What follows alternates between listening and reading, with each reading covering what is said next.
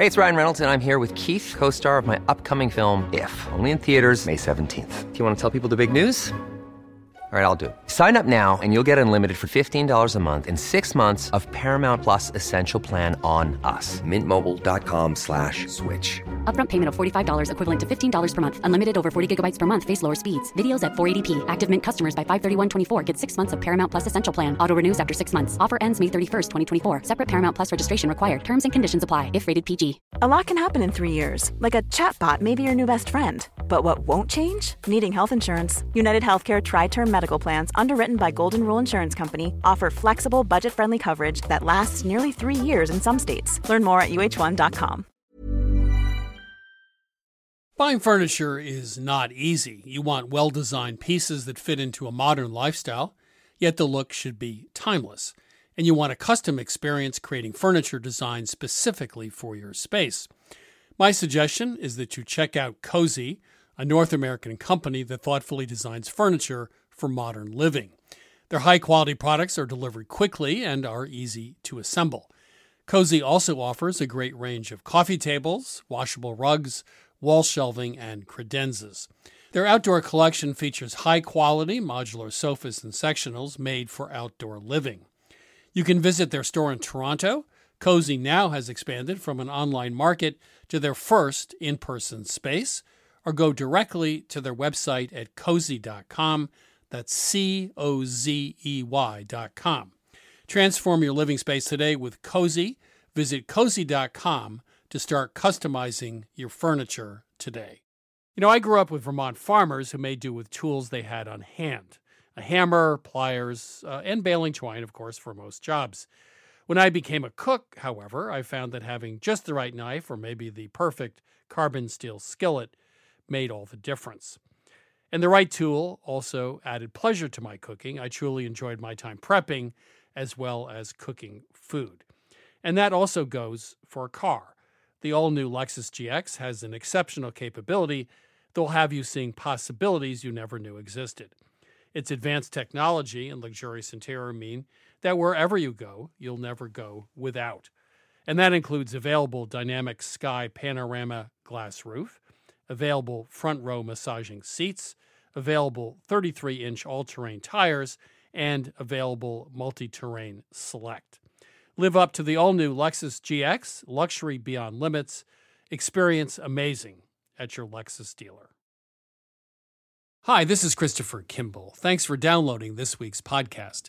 You can go to our website, 177milkstreet.com, to stream our television show, get our recipes, or take our free online cooking classes. Enjoy the show. This is Milk Street Radio from PRX. I'm your host, Christopher Kimball. Maneet Chauhan thinks the best way to sample the cuisines of India is to travel the country by train. Today, she tells us about planning long railway journeys around the snacks served at different stations, such as funnel cakes or her favorite warm carrot pudding what we would do is we would try to find an ice cream vendor because we would take that hot gajar halwa and put cold vanilla ice cream on it. And that combination was absolutely deadly. Amazing. My mouth is watering while i'm talking to you about this. Also coming up we make a vegetarian stew from ethiopia. And later bianca bosker finds serenity by watching ultra peaceful cooking shows but first, we'll hear from Shannon Mustipher. She's the author of Tiki Modern Tropical Cocktails. Shannon, welcome to Milk Street. It's really great to be here. Thanks for having me. Uh, I love your book, Tiki Modern Tropical Cocktails. Um, so, what does the word tiki mean? Where does it come from? And what is a tiki cocktail? Sure. So, tiki refers, from a cultural standpoint, to religious practices and iconography from Polynesia. Now, where the cocktails are concerned, tiki is a term that was applied retroactively. So, in the beginning of uh, the age of tropical cocktails, they were called exotic cocktails. And we're talking about mid 1930s California at Don Beachcombers in the Bay Area, then later at Trader Vic's and subsequent restaurants. It was in the mid 80s, early 90s when Polynesian and tropical culture enthusiasts, mostly in California, began to research those bars and to look into bringing those cocktails back that you started to see the, the word tiki emerge. Let's talk about some of the classics. Uh, Don Beachcomber's uh, Zombie. What, what's a zombie? A zombie is a showstopper of a drink. Okay, so this thing has three different rums in it. It has grenadine, which is a pomegranate based juice.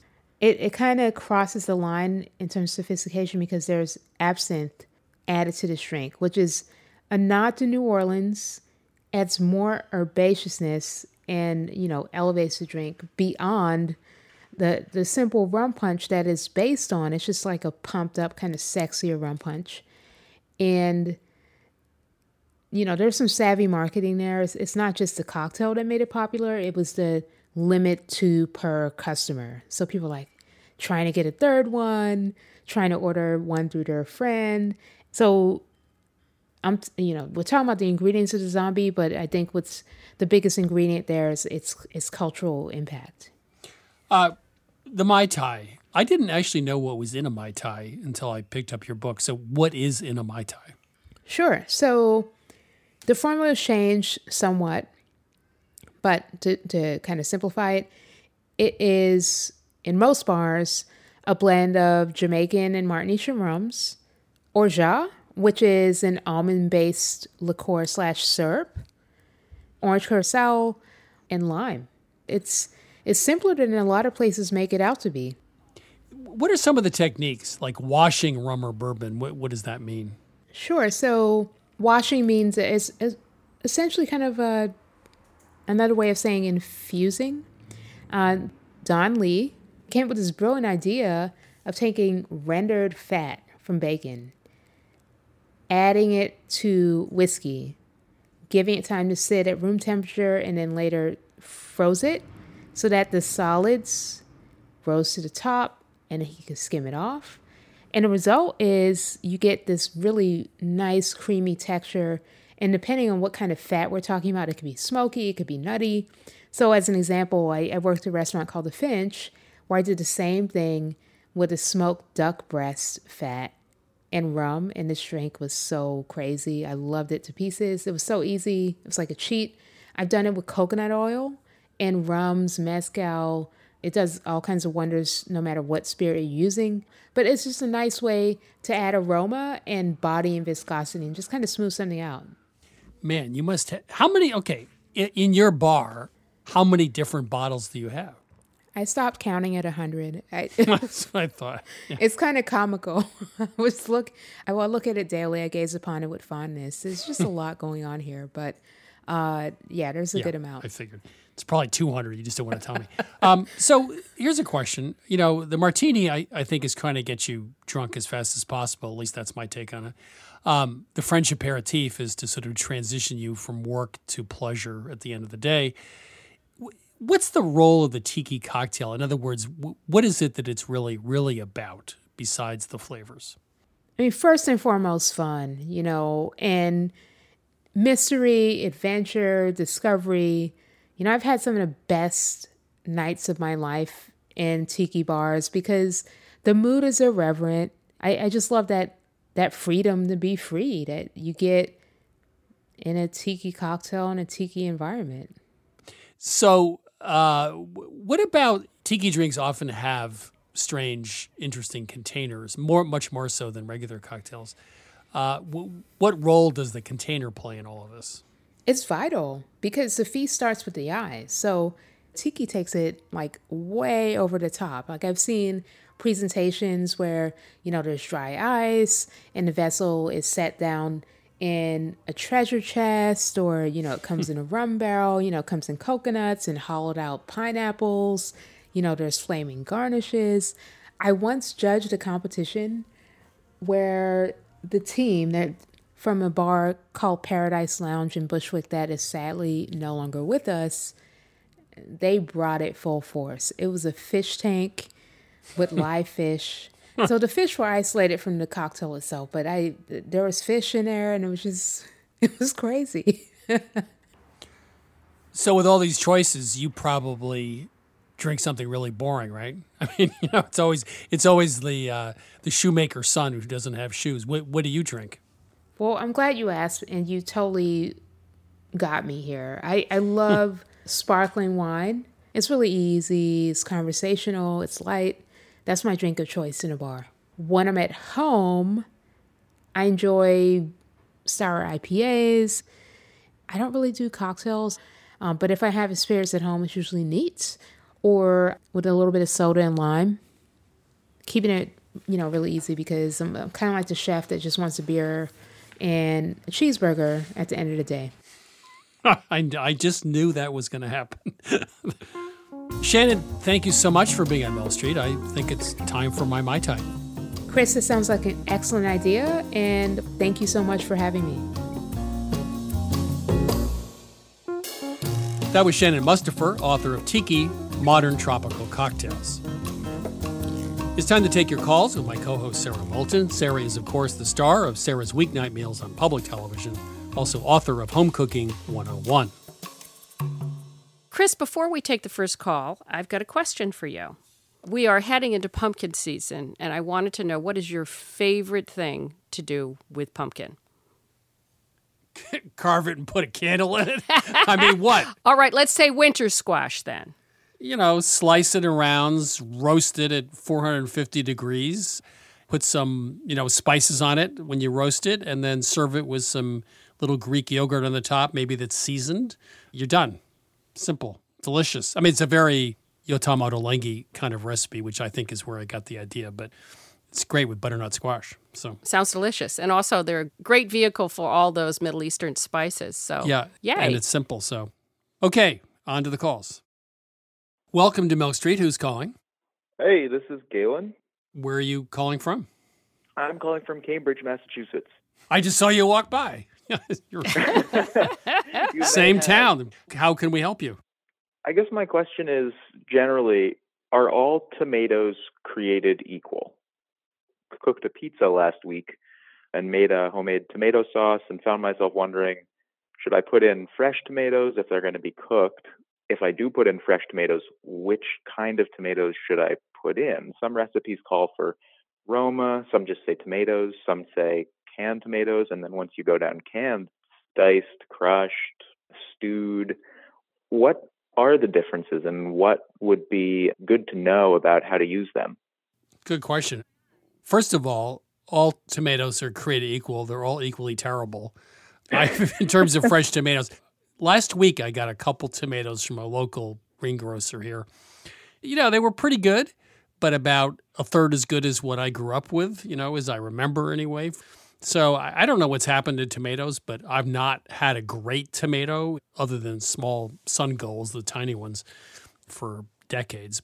In Italy, when we've traveled there, when they make a tomato sauce, almost universally they come out of a can. So wow. I have no problem at all using canned tomatoes. The ones you want to stay away from are diced tomatoes because they add calcium carbonate or something similar to firm them up and they don't actually ever really cook down into a sauce. So canned whole tomatoes is what I would use and make a sauce with them. In terms of you know canning your own sauce or your own sauce for storage, Roma tomatoes, which don't have a lot of liquid in them, tend to be meatier, but it's all mm-hmm. about quality. Sara, do you have any? Well, I was going to say for pizza, like if I was going to make a pizza margherita, I would use fresh tomatoes, but I would salt them first. I sort of agree with Chris. I was sort of horrified by the first thing he said. But even getting them from the farmer's market, sometimes they're a little they're mealy good. inside or they're not quite as tomatoey as they used to be. Okay, I'm going to ask you, you have to answer honestly. Have you, in the last five years, ever picked up a tomato and smelled it and went, wow, that smells like a tomato? Yeah, and you're not going to believe what it was. It was cocktail tomatoes uh. on the vine from Whole Foods. Really? Yeah, they smelled fantastic and they tasted fantastic. But I generally have better luck with uh, fresh tomatoes if I salt them first. And I salt them on both sides and leave them for 20 minutes and then pat them dry. And that really pulls out yeah. the excess liquid, flavors them deeply, and concentrates the tomatoey essence. I would add also a big splash of really good fruity olive oil at the end. It gives you this texture, this silky texture to the sauce and this flavor that I think, even if you start with mediocre canned tomatoes, is great. Use some mm-hmm. grated onion, fry that up in the oil or saute it in the oil, and then slice garlic. Don't use crushed garlic, slice garlic cloves because they don't give you that really strong aftertaste. And don't overcook them in the oil. It'll cure any tomato if it's any deficiency because it just doesn't matter when you got those ingredients. Right, Sara? I mean, it's really about this is tomato first aid, right? Yeah, yeah. it is too bad that we need Yeah. tomato first aid, though. I agree. It is. What a but shame. that's Anyway, where we well, are. thank you for Give it that a shot. question. Yes. I will. Thank you so much. I Yeah, really thanks for appreciate calling. it. Sure. Okay. Take care. Take care. Bye. Bye bye. This is Milk Street Radio. If you have a cooking question, give us a call anytime. The number is 855 426 9843. One more time 855 426 9843. Or email us at questions at milkstreetradio.com. Welcome to Milk Street. Who's calling? This is Carl, Hi, Carl. Where are you calling from? Greeley, Colorado. How can we help you today? So I have a jar of preserved lemons. I'm looking to expand how I use them outside of making like tagines. I'd like to use them in something like baba ganoush or hummus, and I'm not really sure where to go with them. How do I start using them? I love preserved lemons. It's good stuff. I'd say anywhere you really want to add some acid and salt.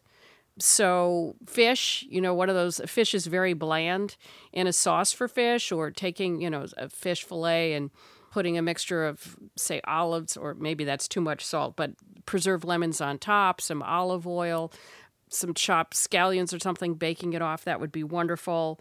In any kind of sauce, with baked chicken thighs, in butter, add it to mayonnaise for a dip. You could put it on sandwiches as a crunch, like a pickle. Yeah, I mean, there's so many things you can do with it. Chris, you want to weigh in? Well, yeah, besides the tagine, I would say any braise, I mean, that's just a braise, uh, any braise or stew, meat stew. I slice little crescents of them and put them in a stew, and they sort of almost dissolve as you cook them. But they add a nice undercurrent, you know, if you don't use too much of it. If you just use the peel and dice it finely, you could make a relish with it with olives or whatever. You could put a little bit of it with softened butter and sort of have a lemony butter, which would be nice over chicken or fish or whatever. And also bulgur, couscous, other grains. Just mix a little bit of it in, like maybe two teaspoons of that chopped or very finely minced rind. In with that, I'll just give it a little bit of boost. I mean, I think the secret of this is to keep it underwhelming, right? It's fairly Sure. potent. You know, it's just one of those things you're adding layers of flavor, and this is just another layer. You could throw it into Greek yogurt, a little bit of diced rind with some oil and herbs as a dipping sauce. That would also work. Okay, are you separating it from the peel then? If I were to mix it and say Greek yogurt, would I separate the peel from the pith? Yes. That makes sense. You just finely, very finely dice. This is one of the few times when you actually need knife skills. You want to finely dice the peel, but you'd separate it from the pith. I mean, if you're using a stew or tagine, I wouldn't bother You that. just throw it in and it would melt. Just throw it in. Sure, you know. sure. Yeah. Yeah. Okay. Yeah. No, that makes perfect sense. That was good. That was, Was very that good? No, Did I that- get Yeah. for? Yeah, that gives me a lot to work with. Okay, All Carl. right, Carl. Thanks. Have thanks fun for with those preserved Thank you. lemons. All right. Okay. Take care. Bye. Bye bye. You're listening to Milk Street Radio. Up next, we're chatting with chef and Chopped judge Maneet Chauhan. We'll be right back. I'm Christopher Kimball, and now here's a word from our friends at Allagash Brewing Company, who love food as much as we do here at Milk Street. Hi, this is Jason Perkins. I'm the brewmaster at Allagash, and I've been making Allagash White in Portland, Maine since 1999. So, a white beer is a very old style of beer. Traditionally, it was brewed with spices of some type, typically coriander and orange peel. And I think one of the things that makes Allagash White distinctive and different is the rare combination of complexity and drinkability. And it's sometimes remarkable to stop and realize that I never get tired of it. You know, I'll open a can or I'll pour a glass and the first sip, and I'm like, man, this beer is good. There are a lot of different ways that folks can enjoy an Allagash White, and here are some of the examples of what folks here at the brewery like to do. My favorite thing to pair with an Allagash White is simple, beautiful seared scallops over a bed of fresh greens with blood orange and shaved fennel. My favorite would probably have to be like an Italian or a hoagie, capicola, pickled vegetables, crusty bread. It's got that nice lemony, zesty character that just gets you ready for the next bite. The ultimate pairing for me is this dish called bossam, which is this like big pork shoulder with like salt and brown sugar. We also call it candy pork in my house, and a little like scallion ginger sauce. It's like lettuce, rice, pork, sip of white, lettuce, rice, pork, sip of white, and it's just perfection. My other top choice was like a hot dog. Like just have a hot dog and have an Allagash White. You don't need to dress it up. There's something about mussels with beer, especially the white, that is just so good. I feel like it goes really well with different soft cheeses that aren't too dominant, but then also with like spicy Indian food. So I think it's just really versatile. I could imagine like something like um like lemon meringue pie. That would be really nice. Pairing Allagash White with carrot cake is a thing of beauty. This maybe sounds really boring, but pepperoni pizza. I feel like after a long week, having like a nice warm pepperoni pizza and a cold Allagash White is just like you made it. Like you did your week. You deserve this pizza. You deserve this beer. It's perfect in summer. It's perfect in winter. I haven't really found a flavor that I don't think works really well with Allagash White. Yeah, so not only do I drink it while I cook, I often cook with it. So if I'm creating some kind of stew, I'll add a little bit of Allagash White to it. A lot of people use Allagash White in like a fried fish batter. Anywhere where you can add like a spritz of lemon or a spritz of lime, that could be the beer. We are very food minded here at Allagash, obviously. and I think because of that, Allagash White is kind of subtle in a way that not all beers are. And I think that makes it very food friendly. I think it tends to unlock qualities in the food that you otherwise wouldn't necessarily notice. Like it's not too hoppy or it's not too sweet, so it sits right in the middle and sort of brings the flavors of the dish to life. If you ask anyone here at Allagash, we're pretty much all stands for this beer. We love it so much because every time you have it, you pick up something new. Every time you come back to it, you're reminded, like, oh, wow, yeah, that's really good.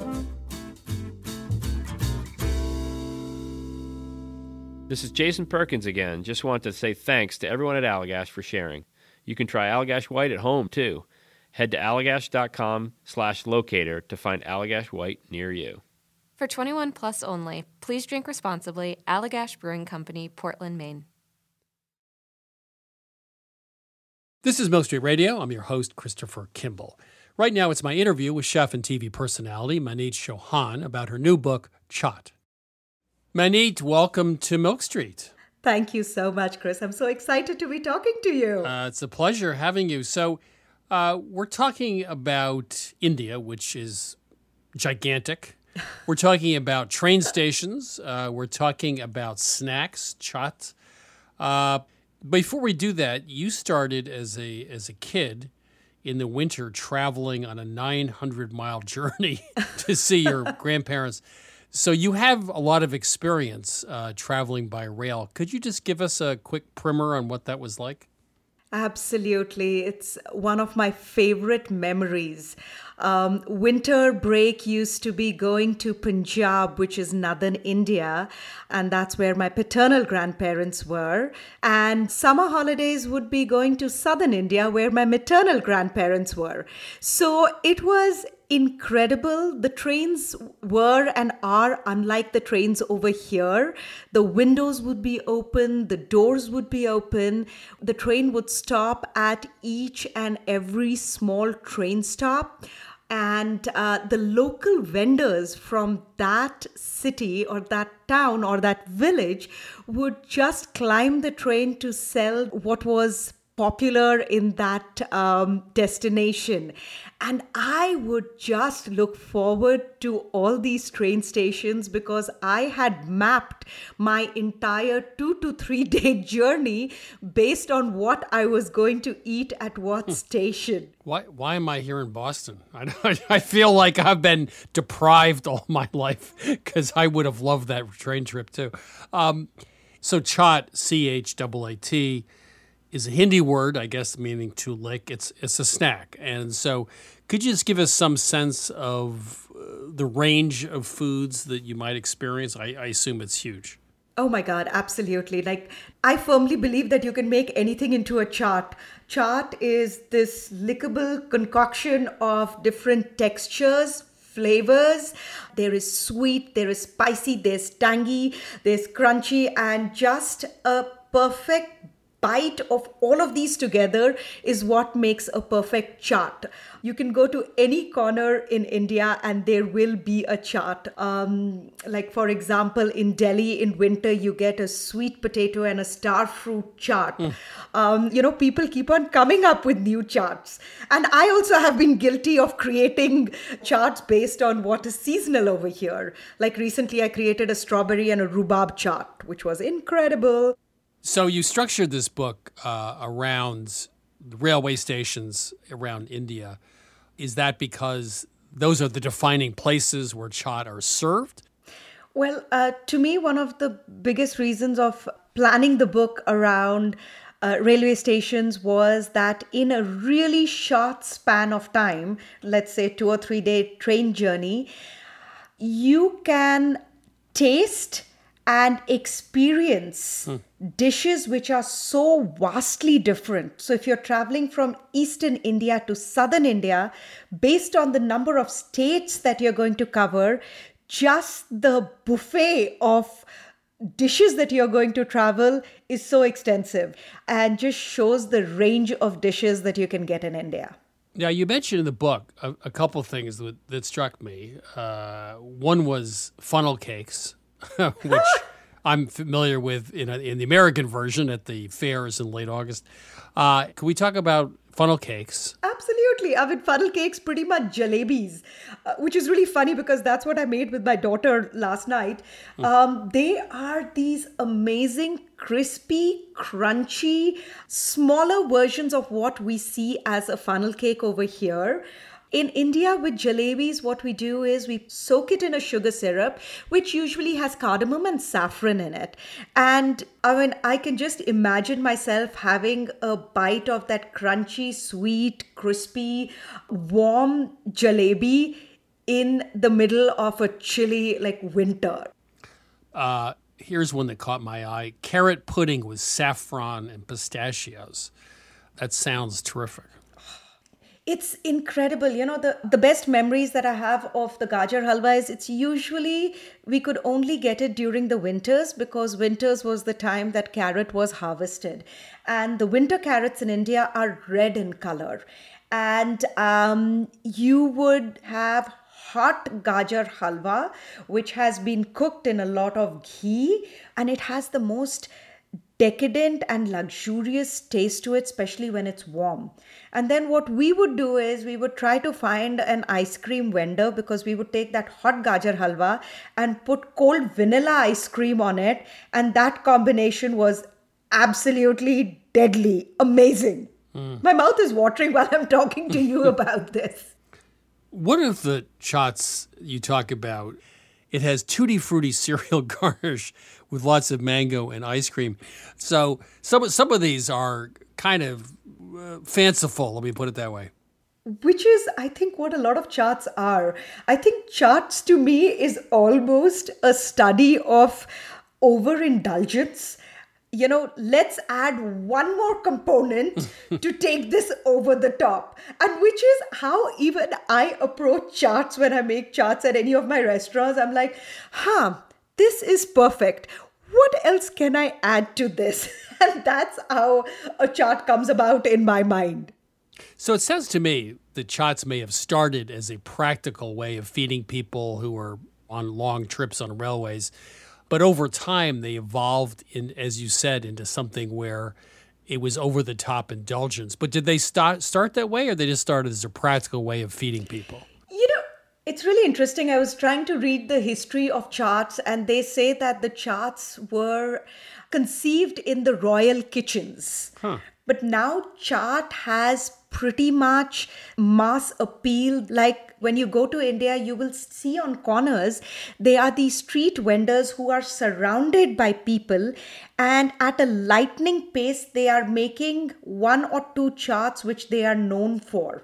And that's it. They will not have an extensive menu of 10, 15 items. There'll be one or two things that they are good at, and that there are people from all over the city who go there to just eat the chaat that they make. Okay, so I want to make a chaat, Yes. uh, eh, but I'm a I'm like novice chaat category here. so could you give me a- an example, or give our listeners an example of something they could make at home that, that would be simple to make?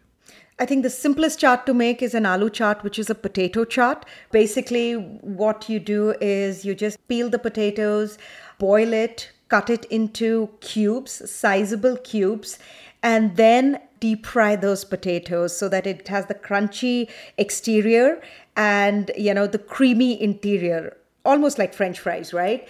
And then just toss it with red chili powder roasted cumin powder and then there is a spice blend which is called chaat masala which is predominantly dried mango powder so it's tart.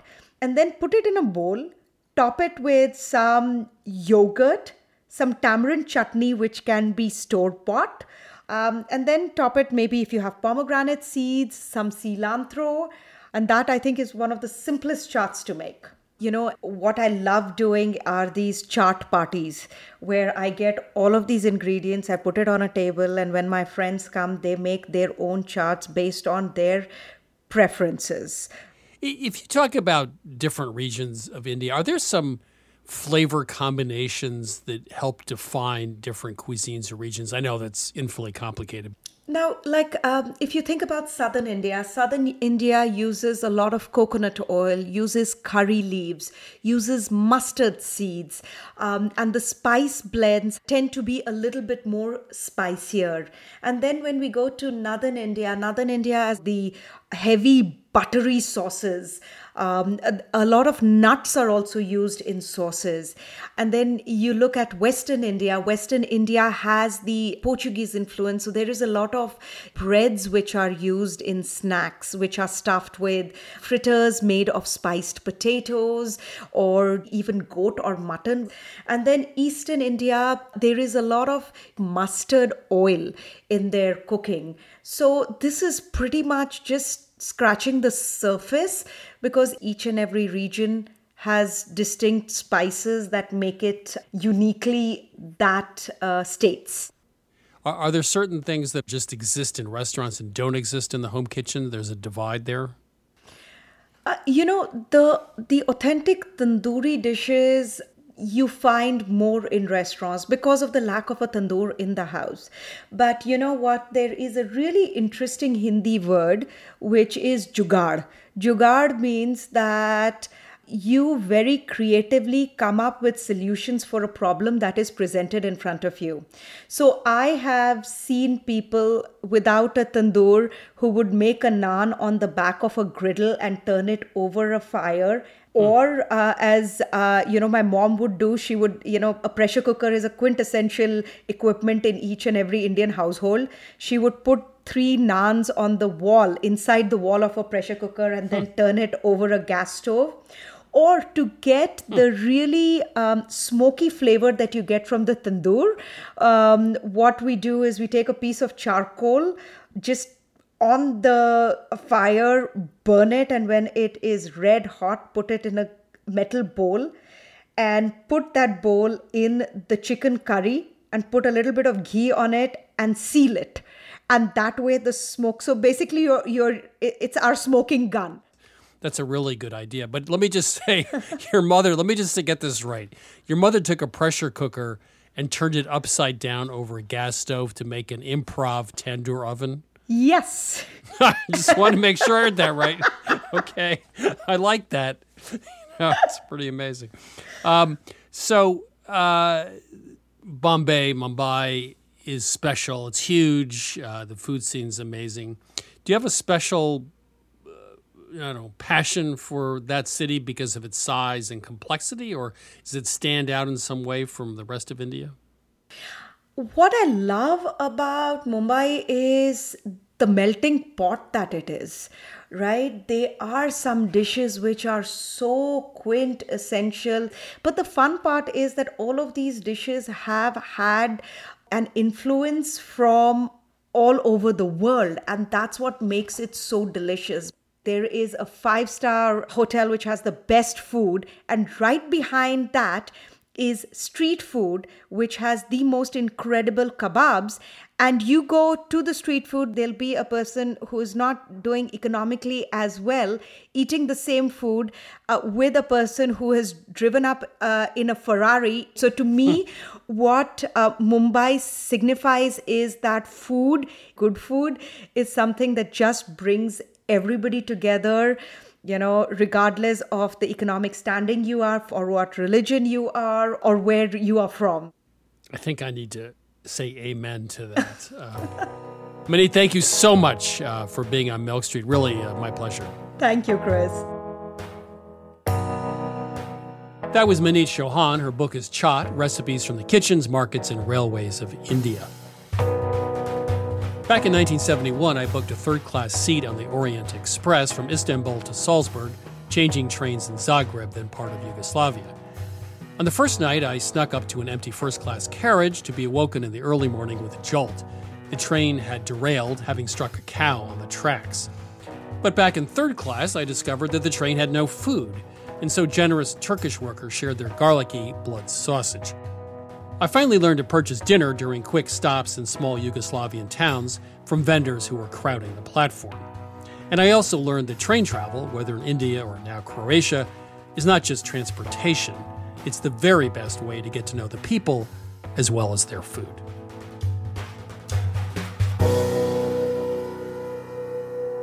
It's time to head into the kitchen at Milk Street to chat with J.M. Hirsch about this week's recipe, which is Ethiopian style chickpea stew. Jason, how are you? I'm doing great. You were in Ethiopia. I was, Addis Ababa.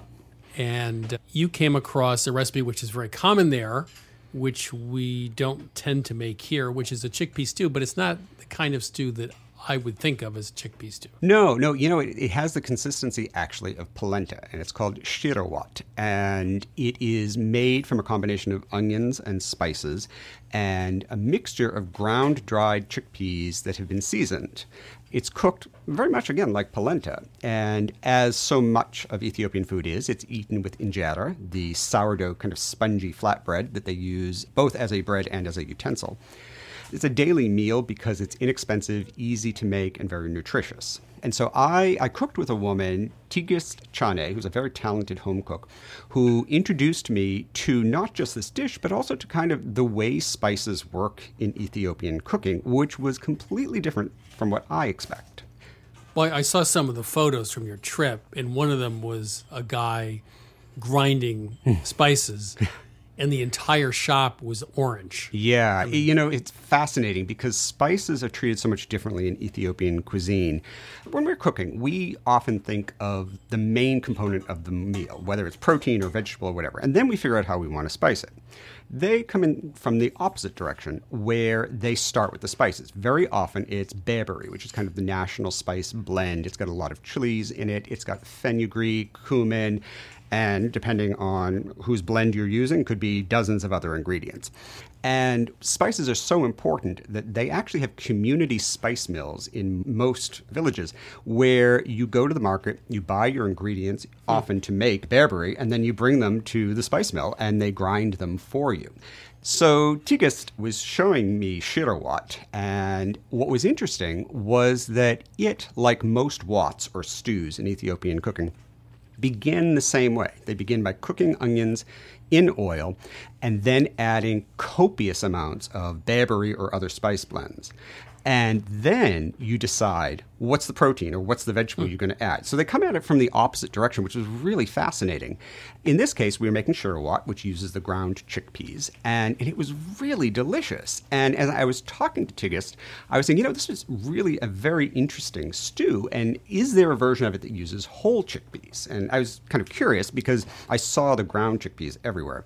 And that's when she introduced me to a tererwat, which is essentially the same stew, but with whole chickpeas. And I saw that over and again in Ethiopia, where it kind of starts with the same base the onions, the oil, the berbere, and then you could use chicken and make doro wat. You could use red lentils, you could use chickpeas, you can use collards, and it goes in many directions. It was really fascinating.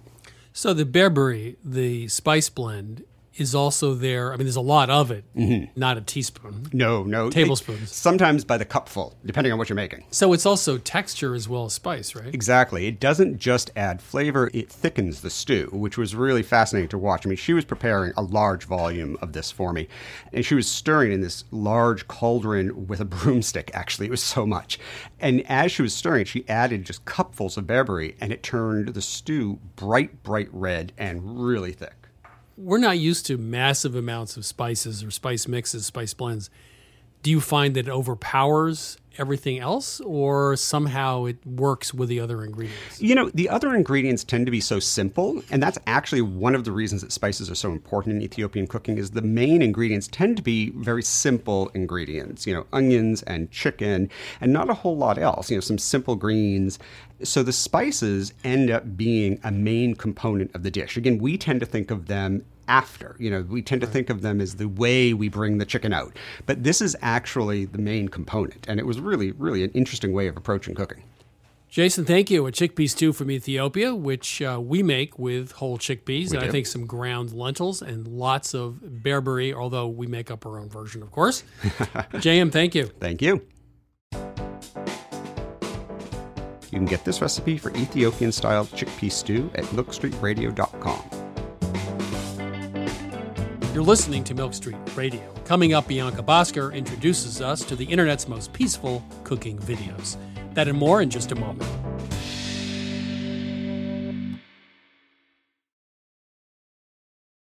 This is Milk Street Radio. I'm Christopher Kimball. Next up, Sara Moulton and I will be answering a few more of your cooking questions. Welcome to Milk Street. Who's calling? Hi, this is Heather Lindenman from Indiana. How can we help you today? I recently had some pork processed. My kids have 4 H pigs, and we process the meat at the end of the summer. And um, previously, we haven't had the pork neck bones, but they were included in the processing this time. And I'm not quite sure what to do with them. Wow. Well, first of all, I have to applaud you for having your kids raise pigs and then having them, you know, getting the pigs processed. If you're going to be a carnivore, that's all good stuff to know and be responsible. So, yay.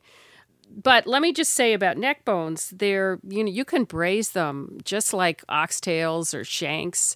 They're really in the same category. You know, you could brown them off or not brown them off. I mean, Chris will probably leap on that bandwagon and say you don't need to brown them off first and then, you know, add some liquid so you can make a nice gravy or sauce or whatever and then just cook them till they're tender and they'll be delicious. Chris, you want to weigh in? Yeah, I mean, I've had a stew in Oaxaca where they use neck bones and they thickened it with some masa, some cornmeal, with a lot of chilies, and it was delicious.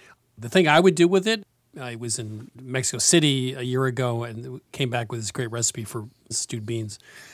And I would just cook the neck bones in with the beans. You know, obviously take the bones out and you have some of the meat there and it would flavor the beans. It would be a great flavoring. So that would be my highest and best use.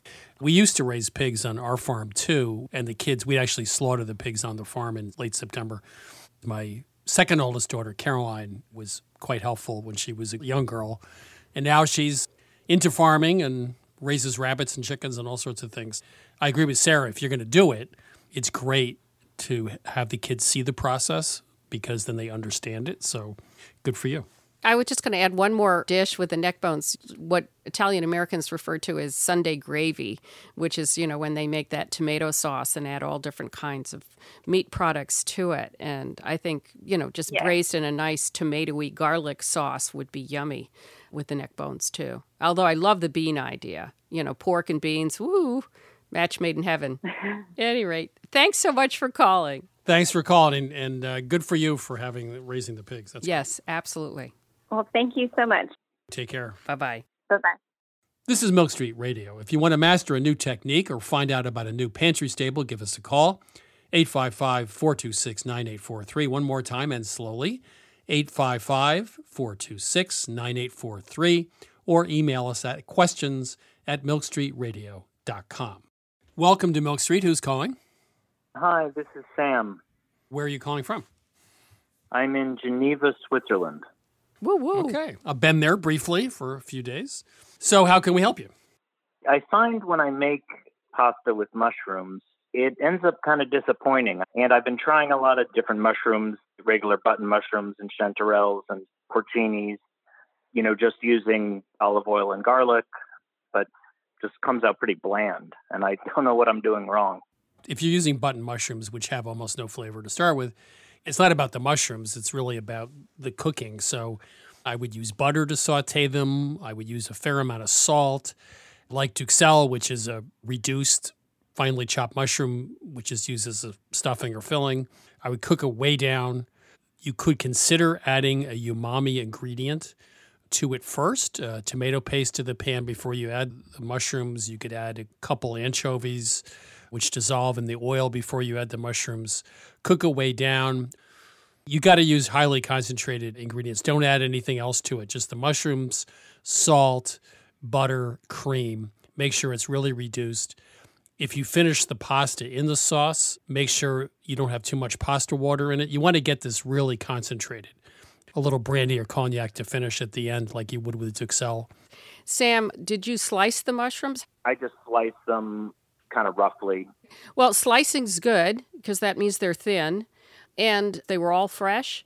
Yeah, I, I've always used fresh ones.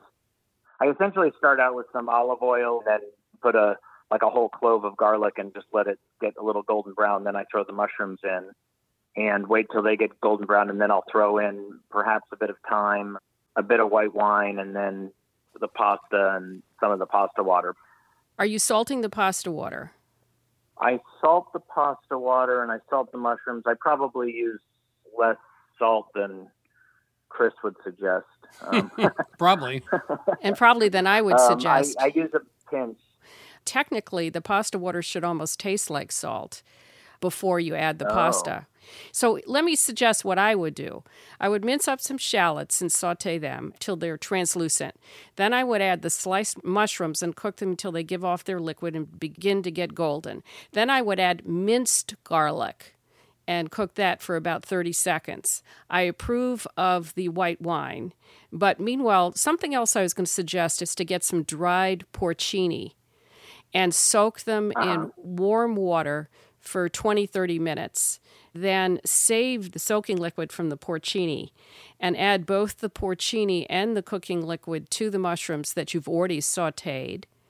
Cook your pasta in salted water and then drain the ah. pasta before it's finished cooking. So add the pasta, a little bit of the pasta cooking liquid, some chicken broth, and finish cooking the pasta in the skillet and then throw in a nice freshly grated handful of parmesan cheese and I bet you'll be happy. All right, too many ideas. Thanks so much. Thanks All for right. calling. All the best. Thanks, guys. I'm Yeah. a big fan. Take care. Okay. Bye.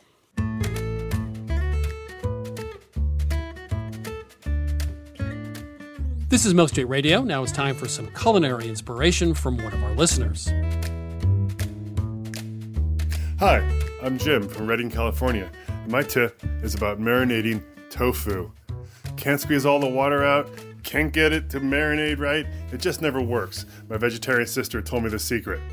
Freeze it solid, and then defrost it naturally in the refrigerator, and then it squeezes out like a sponge and soaks up all the marinade like a sponge. This works, it changes the consistency. It's good. Give it a shot. Freeze your tofu. If you'd like to share your own cooking tip on Milk Street Radio, please go to 177milkstreet.com slash radio tips.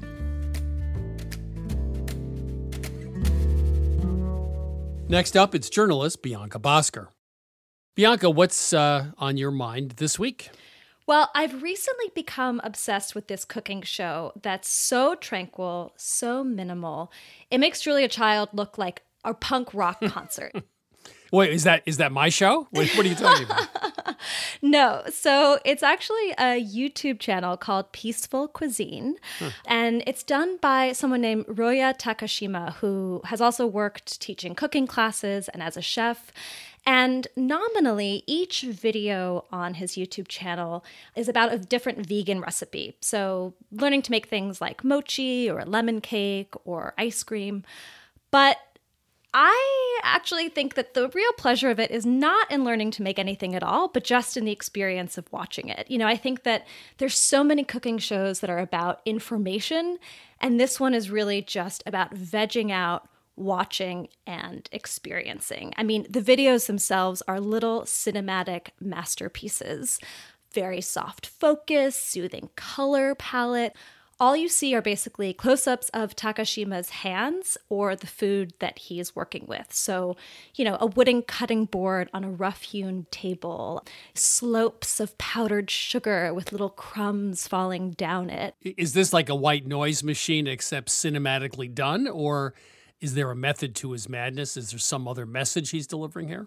Oh, absolutely. I mean, I should say that, you know, while I think a lot of other cooking shows really traffic in adrenaline, right? You've got the banter, you've got the competition. The charm of this is that everything has been stripped away. Very little happens, which I think is precisely the appeal. So Takashima barely talks at all, if ever. Um, what you get instead are sort of these superimposed instructions, you know, 200 grams of beans or water. And all you hear is the sounds of his cooking and preparation. Hmm.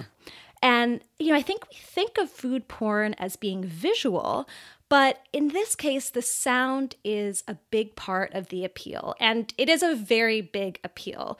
Peaceful Cuisine has more than 2 million followers on YouTube Hmm. and avid fans all over the world. So, is this something you think came out of, you know, some very smart corporate people who knew a lot about the film industry? Or do you think this was a homegrown guy with a couple of cameras who just figured this out on his own? I think it was a homegrown guy. I mean, I, I have to say, I don't know the whole kind of creation myth of, uh, of peaceful cuisine, but what is certain is that it's really tapped into something online. Are you familiar with ASMR? No. Oh, well. ASMR is autonomous sensory meridian response. So there are some people who, when they hear the sound of whispering or maybe the swish of feather or fabric, get a really calm, kind of tingly feeling, often in the scalp. Um, it sort of provokes this feeling like you're melting. And the internet is full of ASMR videos, but Peaceful Cuisine, for some people, is um, a big hit within this sort of subgenre of ASMR cooking videos. So, what does ASMR or this peaceful cuisine tell us about what's going on with the human condition right now? Because I bet you thought of this. I have. I would say there's two things. One is they are, as the name implies, peaceful. I mean, they feel like this wonderful antidote to this frenzy manic pace that so many of us go to. I mean, I think oftentimes when I'm on the internet, it's just this flood of information and people doing things in colors and music and words. And this, again, just strips it Hmm. away. It's very bare, it's very slow. Um, and, and there's something really wonderful about that. You know, when you read the comments on these videos, um, people talk about how they watch these videos uh, and they put them to sleep. And in this case, that's a really good thing. And I would say there's a second thing that I've really relished about them, which is that I think when it comes to food, we oftentimes sort of fetishize the raw ingredient or the final product. And we oftentimes skip over all of that work that happens in between the cutting, the measuring, the pouring. And for me, I, I really love the way that Peaceful Cuisine just lingers in each act of the cooking process. Well, this is the opposite of when I was young. Everyone in the food industry was selling us on cooking as being inconvenient, right? Uh, it's the work. It's between the raw ingredient and the finished product. All that stuff you want to get rid of, uh, and that's still being sold today, right? I mean, uh, you buy uh, an appliance to get rid of some of the work. You're saying that it's the work. it's the stuff in between that we should celebrate because that's the joy of cooking. Is the knife sliding through the cucumber and the final food, which we always take to be the you know the, the big moment, is actually not the big moment. The big moment was getting there. Yeah, exactly. I mean, do you know the kind of creaky, rubbery sound that cutting into a cabbage makes? It's squeaky. It's squeak. Yeah, it's this wonderful sound, and, and the little Hmm. wiggly dance that the top of lemon cake does when you cut through it. Um, you know, I think that some of the recipes are certainly they're they're definitely inconvenient. I mean, you look at uh, the video for making lemonade, and oh boy, there's a lot of steps. Um, but I also have to say that you know whether I make that lemonade or not, I've really enjoyed watching Takashima do it. Bianca, thank you. Now I know what you do to fall asleep. You listen to a knife squeaking through cabbage. thank you so much. Um, I'm going to go check it out. Thank you. That was journalist Bianca Bosker. Peaceful Cuisine on YouTube has over 2 million subscribers, proving the old law of physics. For every action, there's an equal but opposite reaction. You know, social media is a hotbed of equal but opposite offerings. If you like it fast, there's slow. If you like it loud, there's peaceful. If you want it short, there's long. So the next time a pundit tries to derive meaning from social media, I suggest they follow the laws of physics. If you try to find some meaning, you'll find no meaning at all. That's it for today. If you tuned in too late or just want to listen again, you can download and subscribe to Milk Street Radio on Apple Podcasts, Spotify, Stitcher, or wherever you find your podcasts. To learn more about Milk Street, please go to 177milkstreet.com. There you can download each week's recipe, watch the latest season of our television show, or order our latest cookbook, Milk Street Fast and Slow Instant Pot Cooking at the Speed You Need. You can also find us on Facebook at Christopher Kimball's Milk Street, on Instagram and Twitter at 177 Milk Street. Before you go, I'd like to take a moment to thank our co executive producer, that's Annie Sinsabaugh, for making Milk Street Radio such a great success. Annie's smarts, her experience, her hard work have been the foundation of this show for years, and I want to wish her well as she moves on to other challenges. To paraphrase Edward R. Murrow, goodbye and good luck.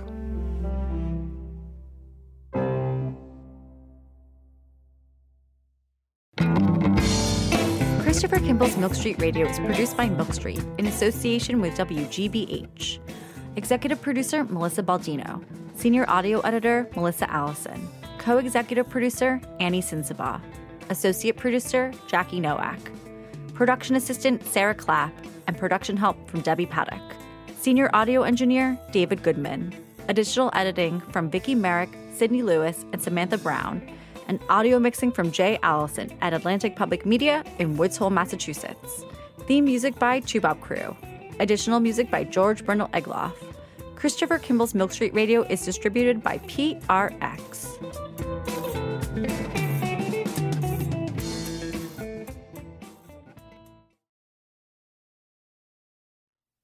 You know, wonderful pistachios have become my go to snack. Now, I could list all the health benefits. They're a good source of protein, fiber, and unsaturated fats, but for me, flavor comes first, and that's why it's pistachios, not peanuts, in our household. Wonderful pistachios come in a variety of flavors and sizes, including sea salt and vinegar, chili roasted, and smoke barbecue. Check out wonderfulpistachios.com to learn more. That's wonderfulpistachios.com. You know, I grew up with Vermont farmers who made do with tools they had on hand a hammer, pliers, uh, and baling twine, of course, for most jobs.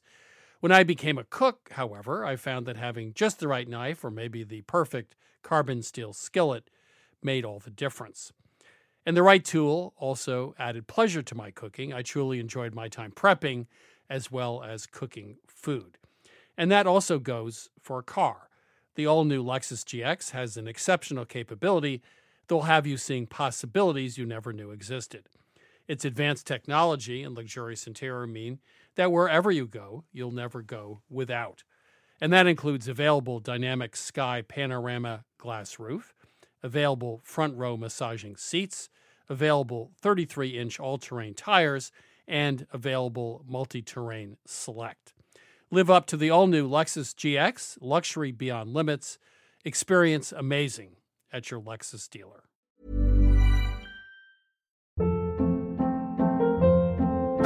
Hold up. What was that? Boring. No flavor. That was as bad as those leftovers you ate all week. Keke Palmer here, and it's time to say hello to something fresh and guilt-free. Hello Fresh. Jazz up dinner with pecan-crusted chicken or garlic butter shrimp scampi. Now that's music to my mouth. Hello Fresh. Let's get this dinner party started. Discover all the delicious possibilities at hellofresh.com. Hi, I'm Daniel, founder of Pretty Litter. Cats and cat owners deserve better than any old fashioned litter. That's why I teamed up with scientists and veterinarians to create Pretty Litter. Its innovative crystal formula has superior odor control and weighs up to 80% less than clay litter. Pretty Litter even monitors health by changing colors to help detect early signs of potential illness. It's the world's smartest kitty litter. Go to prettylitter.com and use code ACAST for 20% off your first order and a free cat toy. Terms and conditions apply. See site for details. Hey, it's Paige DeSorbo from Giggly Squad. High quality fashion without the price tag? Say hello to Quince. I'm snagging high end essentials like cozy cashmere sweaters, sleek leather jackets, fine jewelry, and so much more. With Quince being 50 to 80% less than similar brands. And they partner with factories that prioritize safe, ethical, and responsible manufacturing. I love that. Luxury quality within reach. Go to quince.com slash style to get free shipping and 365 day returns on your next order. Quince.com slash style.